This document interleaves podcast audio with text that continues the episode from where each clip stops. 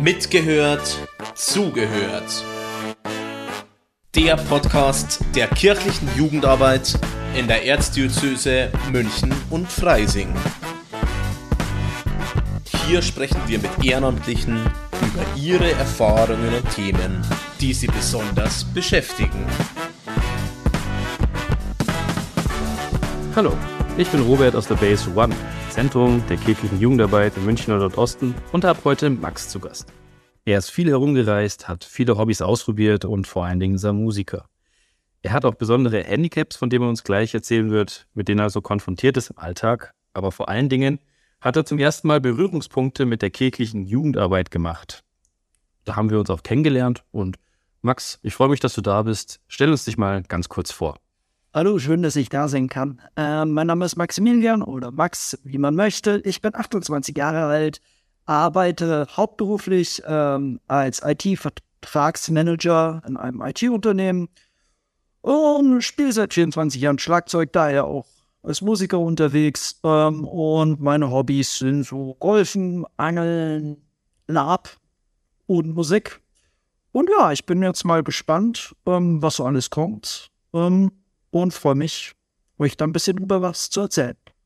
Du hast ja gerade auch schon erwähnt, besonderes Hobby unter Musik und so weiter kann man sich was vorstellen, unter Golf auch, aber LARP ist mitunter ein Thema von heute. LARP ist die Abkürzung für Live Action Roleplay und da haben wir uns ja bei unserer bei unserem Einstiegskon von den Chroniken des Phönix kennengelernt und miteinander ins Gespräch gekommen. Seit einem Jahr kennen wir uns mittlerweile Erzähl uns mal ganz kurz, wie bist du überhaupt dazu gekommen, unsere Veranstaltung zu besuchen? Weil aus der typischen kirchlichen Jugendarbeit stammst du ja nicht. Also, alles hat damit angefangen, ähm, dass eine gute Freundin von mir äh, mich darauf aufmerksam gemacht hat, dass es dort eine Veranstaltung gibt, die vielleicht was für mich wäre, besonders nach der ganzen Zeit mit Corona, was bei mir dazu geführt hat, dass ich ins Krankenhaus gehen musste wegen Depression und einer Angststörung. Und das Lab war tatsächlich, besonders die Vorveranstaltung, war genau an dem Tag, ähm, wo ich aus dem Krankenhaus rausgekommen bin und war damit eigentlich so ein Startschuss wieder aus der ich ähm, igel mich ein in meiner kleinen Welt hin wieder zu auf Menschen zugehen, ähm, neue Sachen ausprobieren. Und so bin ich dort gelandet. Es ist ja eine Veranstaltung von der Kirche gewesen. Hat es für dich irgendwie einen Unterschied gemacht in der Vorbereitung? Ähm, nicht direkt, ähm, da ich mir gedacht habe, okay, ähm, zur Kirche hatte ich zu dem Zeitpunkt eine sehr festgefahrene Meinung und habe mir einfach gedacht, so, was soll passieren? Entweder wird sehr gut, ich werde positiv überrascht, oder ich stelle fest, das ist überhaupt nichts für mich, also einfach mal offen drauf zugehen, sich überraschen lassen und dann danach sich eine Meinung bilden. Und da das ja dein erster Kontakt wieder so unter vielen Leuten war, du hast ja gerade schon gemeint, einigeln eben zu Hause und bei der Vorveranstaltung haben wir unter entsprechenden Auflagen vor Ort durchführen können. Da waren um die 25, 30 Personen im Pfarrsaal drin. Wie ist es dir da so ergangen? Mit plötzlich, das ist ja, ja muss ja wahrscheinlich Schock gewesen sein, so viele Menschen in einem Raum. Man muss dazu sagen, dass der Pfarrsaal noch nicht mal ein Fenster hatte. Also von dem her war es schon möglicherweise beengend, aber wie war das? Und mit, wel mit welchem Gefühl bist du da eigentlich aus dem Vortreffen rausgegangen? Also zuerst, wo ich hingekommen bin, habe ich erstmal geschaut, okay, kenne ich hier überhaupt irgendjemanden außer eine Person? Nee, kannte ich nicht. Heißt, so die ersten 10, 20 Minuten waren für mich schon ziemlich stressig und ich, ich habe mir dann irgendwie schon gemerkt, dass ich vielleicht noch nicht wieder so hundertprozentig so weit bin, dass es das für mich gar kein Thema ist, mit so vielen Menschen irgendwie was zu machen. Doch nach einer gewissen Zeit, wo wir uns dann auch unterhalten hatten, ähm, die Veranstaltung eigentlich schon dann auch wieder vorbei war. Heißt, die ganzen Präsentationen über, was erwartet uns bei dem Lab, was müssen wir mitbringen und so weiter und so fort. Danach habe ich dann festgestellt, okay, das sind alles eigentlich genauso verrückte Menschen wie ich. Die sind eigentlich alle ganz nett und ja, da habe ich mir dort mich doch relativ schnell, relativ wohl gefühlt und war ziemlich hyped auf das Stab. Um euch jetzt auch noch ganz kurz abzuholen, das Live-Rollenspiel ist so konzipiert gewesen, dass wir ein Vortreffen hatten, wo wir informiert haben, was ist Live-Rollenspiel, wo man sich eben selber einen Charakter schreibt, in eine fiktive Welt für ein Wochenende abtaucht und dort diese Rolle tatsächlich verkörpert. Ihr könnt euch gerne im Internet dazu mal was anschauen. Wir hatten dazu auch schon mal eine Folge zu dem Podcast. Hört da einfach gerne mal rein. Ja, und bei diesem Vortreffen hieß es ja dann auch von dem anderen Max, der wiederum von der Organisation war. Der kam nämlich auf mich zu. Ich war mitunter im Vorbereitungsteam und hey, sprich doch mal mit dem Max. Ich glaube, der braucht ein bisschen Unterstützung anzukommen und so weiter. Und da haben wir uns ja auch unterhalten. Da war ich auch überrascht über das, was du mir jetzt, so wie du es jetzt gerade aufgeschildert hast, über die Situation. Und ähm, habe mich da gefreut, dich da auch begleiten zu können, deinen Charakter zu erstellen und in diese Welt einzutauchen. Bei dem leidvollen Spiel geht es ja um Rollenspiel. Was für eine Rolle hast du da eigentlich gespielt? Also, ich habe eine Rolle gespielt, beziehungsweise mehr einen Charakter erstellt, der Teile aus meinem realen Leben verkörpert, aber auch Teile ähm, verkörpert, die ich gerne in meinem realen Leben haben würde oder wieder haben würde. Da ich wusste, okay, ich komme mit einem Handicap hin, einer Muskelerkrankung, ich kann jetzt keine großen Schlachten kämpfen. Ich kann nicht mich einfach auf den Waldboden setzen, da warten, weil ich würde nicht mehr rauskommen. Heißt, ich würde da wahrscheinlich heute immer noch sitzen. Dieser Part war ein Teil und der andere Teil, der kam daher, ähm, dass ich gemerkt habe, auch wo ich noch im Krankenhaus war, ich möchte wieder auf Menschen zugehen. Ich möchte ähm, aus meiner Komfortzone raus. Ich möchte neue Sachen ausprobieren. Heißt, ich habe meinen Charakter so geschrieben, dass ich äh, lesen konnte. Heißt, andere, die Fragen hatten zu einem gewissen Thema, konnten zu mir kommen, mich Sachen fragen, ich konnte Sachen übersetzen. Ähm, ich konnte zum Beispiel auch Kräuterkunde und äh, somit war ich doch ein Teil in der ganzen Lab-Veranstaltung, äh, wo ich gewisse Fähigkeiten einbringen konnte. Habe somit dann diese Brücke für mich geschlossen von realen Leben zu was habe ich schon, was kann ich nicht ändern, zu was hätte ich gerne in meinem realen Leben mit drin. Das hat mir da geholfen, aus der fiktiven Welt in die reale Welt etwas mitzunehmen. Heißt, seinen Charakter auszuspielen und festzustellen in seiner Rolle, naja, es ist eigentlich gar nicht so gefährlich oder so bedrohlich, wie ich mir das vielleicht vorgestellt habe. Das eine war ja die Vorbereitung mit dir selbst, dass du deine eigenen Grenzen auch ähm, überschreiten kannst, dass du eben dich wieder aus deiner Komfortzone wagst. Wie ist es dir aber mit der Gruppe ergangen? Das sind ja jetzt alles Sachen, die in dir, in deinem Kopf und so weiter vorgegangen sind. Aber wie war es denn mit den anderen zusammen zu interagieren? Was hat sich da für dich verändert? Wie sind die anderen auf dich zugegangen? Wie hast du erwartet, dass sie auf dich reagieren? Weil in dem Live-Rollenspiel spricht man ja davon, dass man OT-Einflüsse hat, also aus Outtime, was nicht zur Spielwelt gehört, aber real vorhanden ist, wie zum Beispiel ein Auto. Das ist nicht geplant, dass es in der Spielwelt vorkommt oder eben In-Time-Sachen, wo du der entsprechend fiktive Charakter bist. Jetzt hast du ja vorher auch schon von ähm, deiner Muskelerkrankung gesprochen, die Teil deines Charakters sein musste, weil das ließ sich ja auch in der Spielwelt nicht ablegen. Was hast du im, ja, im Umgang mit den anderen gemerkt? Wie haben die auf dich reagiert als Person OT, als auch vielleicht als Person IT? Also meine Vorstellung, bevor ich dort war, war so ein bisschen, hoffentlich verurteilen sie mich nicht, hoffentlich akzeptieren sie mich so, wie ich bin, hoffentlich bin ich nicht seltsam, wie auch immer. Was dann tatsächlich passiert ist und was mich positiv überrascht hat, dass ich einfach so akzeptiert wurde, wie ich bin. Dass es nie ein Thema war von, du kannst das oder jedes nicht, deswegen kannst du bei dem und dem nicht mitmachen, ähm, da bleibt mir eine Sache ganz klar im Kopf. Das war, wo wir die erste Begehung des Geländes hatten, wo ähm, ja, wir wirklich in jeder Ecke unterwegs waren und wir einmal dann an einen Bach gekommen sind, wo alle anderen fröhlich drüber gesprungen sind und ich stand dann da und habe mir erst mal gedacht, hm, wie komme ich da jetzt rüber?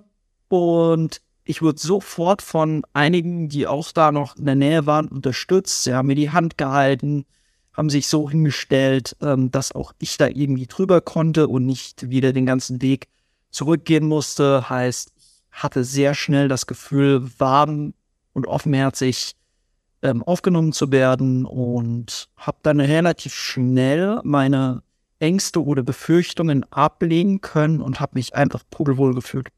Es freut mich auf alle Fälle, dass das, dass du so schnell in der Gruppe für dich ähm, aufgenommen ähm, wurdest. Das hat sich, um auch noch kurz äh, zu erzählen, wie das Wochenende dann auch ausgegangen ist. Wir haben die Reflexion entsprechend gemacht, haben über die ganzen Sachen auch gesprochen. Die Gruppe ist unglaublich schnell zusammengewachsen. Das kann ich äh, zumindest vom, vom, Blick von außen ähm, auch so erzählen. Und es, es wurde sehr schnell auch über tiefgreifende Sachen gesprochen. Und was ich einfach immer noch so lustig finde, wir hatten einmal ein anderes Nachtreffen noch, wo äh, mich Max auch mit dem Auto mitgenommen hat, wo auch noch ähm, eine Teilnehmerin mit äh, dabei war, die Sophia, und was mich dann so gefreut hat. ich finde es auch immer auch so lustig, so wie ihr erzählt habt, klang es so, als wärt ihr jahrelang befreundet. Als ihr mir aber dann gesagt habt, nö, wir haben uns eigentlich auf dem Con kennengelernt und wir fanden es so lustig und sind halt dann gleich gemeinsam im Urlaub gefahren und jetzt kennen wir uns halt. Da hat sich ja schnell eine Freundschaft entwickelt. Ist es jetzt nur deswegen entstanden, weil du dich getraut hast, aus deiner Komfortzone zu kommen? Oder wie passiert denn sowas aus deiner Sicht? Ja, ich denke schon, dass es eine große Rolle spielt, auch dort seine Komfortzone mal zu verlassen, auf andere Menschen einfach offen zuzugehen, ähm, zu schauen, wer, was für eine Person steckt denn eigentlich hinter oder welcher Charakter steckt hinter der Person. Ich glaube nicht, also Punkt eins, man hätte sich gar nicht erst kennengelernt, wenn wir nicht zum gleichen Zeitpunkt bei der gleichen Veranstaltung gewesen wären. Punkt zwei, ich habe festgestellt, man muss relativ oder ich möchte relativ offen mit allem umgehen, was mich irgendwie so beschäftigt, wer ich so bin. Wir haben dort bei dem Lab einfach festgestellt, okay, wir verstehen uns. Ob das jetzt irgendwo anders passiert wäre, keine Ahnung, das weiß ich nicht. Aber man muss auf jeden Fall irgendwie etwas von sich preisgeben, dass auch andere irgendwie darauf reagieren können als wenn man sich komplett zurückmauert und nichts von sich selbst preisgibt, dann können andere ja auch gar nicht auf ein wirklich reagieren. Weil wie sollen sie wissen, welcher Mensch du eigentlich bist, wenn sie nicht in deine Wille reinschauen können? Ich kann mir vorstellen, dass es unseren Zuhörerinnen an den verschiedensten Orten ähnlich ging, dass sie eine Veranstaltung mal besucht haben oder irgendwas unternommen haben und dieser Aha-Moment kam, dass man einfach mal aus sich rausgehen muss und das ist ja für uns auch mitunter ein Ziel, dass man entdeckt, was für Talente in einem stecken, was für Stärken und dass man, wenn man schlecht über sich denkt, dass das gar nicht so die Realität sein muss, sondern ganz im Gegenteil, dass ähm, andere einen interessant finden und auch Zeit mit einem verbringen wollen. Ähm, mir hängt noch ein Gedanke nach, wo wir uns ähm, vor einer Weile auch mal unterhalten hatten. Du hattest irgendwie gemeint, ähm, einmal, das ist hier irgendwie anders. Und dieses, das ist hier irgendwie anders, da muss ich nochmal kurz nachfragen, was meinst du damit eigentlich genau? Dass hier in dem Fall konkret auf unserem Live-Spiel Con, also Con ist kurz für Convention, ähm, was war da anders als jetzt ja bei einem Bandauftritt oder an den verschiedenen anderen Veranstaltungen, wo du warst? Konkret anders, das kann man, glaube ich, ganz leicht sagen, ist egal wer da war, der hat nicht nur auf sich geschaut und geschaut, wie kann er das Beste für sich rausholen, wie kann er im Mittelpunkt stehen, sondern ähm, die Leute, die irgendwie beteiligt waren, ob jetzt eine Organisation als Spielcharaktere oder dergleichen, die haben auch immer darauf geschaut, hoffentlich geht's irgendwie der Gruppe gut. Heißt, jeder hat auf den anderen geachtet in seinem Rahmen wenn er irgendwas in seinen Möglichkeiten gesehen hat, wie er einer anderen Person helfen kann, wie er irgendwie probieren kann, ähm, dass sie sich wohlfühlt, dann wurde das meistens auch gemacht und es war eine offene Kommunikation. Es wurde nachgefragt, so, hey, kann ich dir irgendwie helfen? Aber nicht auf diese, was ich auch schon erlebt habe, übergriffige Art von wegen, du kannst das nicht, lass mich das für dich machen, sondern es wurde gefragt, hey, was kann ich für dich tun? Kann ich dich irgendwie unterstützen? Kann ich dir irgendwas mitbringen? Was brauchst du, damit du dich wohlfühlst? Und das war für mich eine Sache, die bis jetzt zwar im Kleinen schon oft mal vorgekommen ist, aber nie so in einer so großen Gruppe von knapp 60 oder 70 Leuten, was wir waren, dass ich einfach mir gedacht habe, so, es, es kann doch eigentlich gar nicht sein, dass so eine große Gruppe so viele tolle Menschen in sich hat und ich nie dieses Gefühl hatte von, ja, ganz nett hier, aber ich würde auch gerne wieder weiter.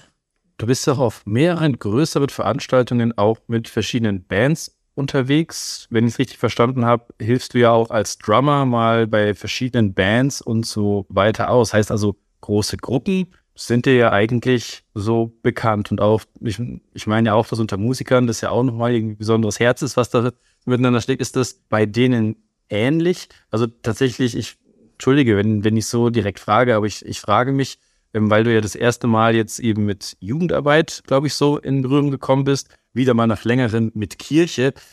Da frage ich mich einfach, oder bin ich einfach neugierig, ja, macht es für dich irgendwie einen Unterschied? Eine Sache, die ich festgestellt habe, ähm, zum Beispiel bleibe ich erstmal bei der Musik, ist es natürlich immer ein Unterschied, ähm, spiele ich in einer Band fest oder ähm, bin ich zum Beispiel Aushilfe. Ähm, bin ich Aushilfe, dann steht nur sozusagen das Produkt, also der Auftritt, meine Leistung, meine Performance im Vordergrund. Wie es mir im Hintergrund geht, ist dann eher irrelevant. Bin ich jetzt in einer Band fest, dann wird auch im Normalfall, zumindest wenn sie erfolgreich sollen, die Band, ähm, muss man sich natürlich auch zwischenmenschlich verstehen. Weil wenn das nicht passiert und man sich jedes Mal in die Haare kriegt, wenn ein Fehler auftritt, äh, dann würde man da nicht glücklich werden. Und ich habe auch unterschiedliche Bühnenauftritte miterlebt in unterschiedlichen Größen von 50 Leuten bis hin zu 3000 Leuten, die im Publikum standen, wo man auch wieder differenzieren muss. Ähm, weil bei 50 Leuten kann man nach dem Auftritt einfach mal zu den Menschen hingehen, sich unterhalten, die interessieren sich wirklich für einen oder oft und ähm, wollen dann einfach wissen, so, hey, hast du dir irgendwie wehgetan, weil du bist da irgendwie so auf die Bühne so seltsam hochgehumpelt. Dann kommt man irgendwie ins Gespräch und entweder ist es ein Aha-Erlebnis für die, dass sie sich, dass sie mal merken, okay, nur weil man eine Behinderung hat, ist man nicht unfähig, irgendwie manche Sachen zu tun. Es sieht vielleicht anders aus, aber es ist eigentlich kein Unterschied. Ich bin ein Mensch wie jeder andere. Und jetzt die Brücke zu schlagen zum Lab oder zur kirchlichen Jugendarbeit, da war für mich halt der Aha-Effekt der, dass bis jetzt immer der Mensch erstmal im Vordergrund stand und nicht irgendwie die Botschaft wie Glaube an Gott, sondern erstmal geschaut, hey, wer bist du? Was brauchst du? Wie kann ich dir helfen? Und das war für mich so ein wirkliches Erlebnis. Weil bei mir früher in der Gemeinde wo ich auch gefilmt und Kommunion hatte, da war das eher so ein, ja, hier sind jetzt zehn Jugendliche, das Ziel ist, die sollen ihre Kommunion oder Firmung haben, wir bringen die jetzt da mal hin. Was aber die Intention des jeweils Einzelnen ist, wurde da gar nicht so wirklich nachgefragt. Und das war für mich so ein Erlebnis, wo ich mir gedacht habe, es, es fällt und steht sehr viel mit den Menschen, die hinter so einer Organisation stehen. Und hier in der Base One habe ich festgestellt, hier ist die Priorität eher auf dem Einzelnen und auf dem Menschen, der hinter einer Person steht, als wir müssen jetzt hier das Lab irgendwie hinkriegen. Und das, das war wirklich interessant und faszinierend. Was sich ja so weit entwickelt hat, dass du nicht mehr nur in Anführungszeichen Teilnehmer warst, sondern du hast dich ja sogar bereit erklärt, jetzt da mitzuwirken. Warum? Ich habe für mich einfach gemerkt, okay, das Lab, die Con, die, die Jugendarbeit, die ist genau in dem Moment zu mir durch einen Zufall gekommen, in dem ich es gebraucht habe. Und ich habe mir gedacht, so, ja, ich kann spenden, ich kann was auch immer tun, aber kann ich nicht auch einfach irgendwie mich aktiv um andere kümmern? Kann ich nicht irgendwie was zurückgeben, was vielleicht andere berührt, was andere in ihrer Lebenssituation weiterbringt, ähm, wo sie durch meine Erfahrungen profitieren können, ähm, wo man vielleicht einfach auch manchmal ein Mentor sein kann, wo man über gewisse Themen redet und dann alleine durchs drüber reden ähm, feststellt, okay, das ist gar nicht so schlimm, wie ich es mir eigentlich vorstelle. Hättest du dir gewünscht, dass manche Leute, weil sie sind ja schließlich von Kirche, dass sie häufiger sagen, Mensch, was hältst du von Jesus Christus? Komm, lass uns mal über Gott reden. Was hattest du, hattest du erwartet, dass Leute, die bei der Kirche arbeiten oder ehrenamtlich in der Kirche engagieren, dass die so drauf sind? Tatsächlich aus der Vergangenheit her ja. Und wurde dann positiv überrascht, dass es gar nicht so das Thema in Anführungszeichen ist. Klar, man merkt schon, in manchen Bereichen, äh, zum Beispiel dem Tischgebet, was vielleicht bei einem Bandauftritt jetzt nicht unbedingt gemacht wird, wenn da auf einmal fünf Mettler um den Tisch sitzen und sich denken, ja, wo ist mein Bier? Aber es, es war nie so dieses penetrante, komm, lass mal über Gott reden und wie stehst du zu Gott und Christus und was weiß ich, sondern es wurde eher geschaut so, hey, wir probieren einfach zusammen eine gute Zeit zu haben nach Lehren, die in der Bibel stehen oder einfach, wo, wo die Leute das gelebt haben, was sie für richtig halten. Da kann ich fast nicht ergänzen. Also sieht man jetzt natürlich nicht, aber Tränen in den Augen habe ich schon, wenn du das so erlebt hast. Und ich freue mich auch, dass du jetzt Teil des Teams äh, von den Chroniken des Phoenix geworden bist, dass du jetzt bei unserer nächsten Veranstaltung da auch tatkräftig mithilfst. Ja, lieber Max, ich freue mich auf alle Fälle auf weitere Gespräche mit dir an den Abenden von Vorbereitungstreffen. Ich hoffe, unsere ZuhörerInnen haben zumindest einen Einblick bekommen, wie es einem Menschen gehen kann, der das erste Mal kirchliche Jugendarbeit ähm, mitbekommt. Und ja, möchte mich bei dir ganz herzlich für deine Zeit bedanken, für daran, dass wir daran teilhaben konnten, an den Herausforderungen, die du so hast, aber vor allen Dingen auch an deinen Erkenntnissen und möchte jetzt einfach noch die Möglichkeit geben. Was möchtest du unseren HörerInnen mitgeben? Was ist dir wichtig, dass sie wissen? Vielen Dank nochmal, dass ich hier sein durfte. Das Gespräch hat mir auch sehr viel Spaß gemacht. Ähm, also eine Sache, die ich vielleicht gerne mitgeben möchte, ist, egal wo man gerade im Leben steht, egal was für Herausforderungen man hat, egal wie sehr man denkt, man kommt hier nicht weiter, man ist vor einer Wand oder vor einer Klippe und, und es geht nur in eine Richtung. Glaubt daran, dass es weitergeht. Ähm, verlasst eure Komfortzone. Vertraut euch anderen Menschen an. Redet miteinander. Und es ist überhaupt nichts Schlimmes daran, auch mal im Leben zu stehen und zu sagen, ich weiß nicht, wie es weitergeht. Weil früher oder später wird schon irgendein Punkt ähm, kommen, wo man dann merkt, okay, da geht mein Weg und dann muss man einfach nur den Mut haben, diesen Weg einzuschlagen und diesen auch zu gehen. Das war Mitgehört, Zugehört. Der Podcast der kirchlichen Jugendarbeit in der Erzdiözese München und Freising.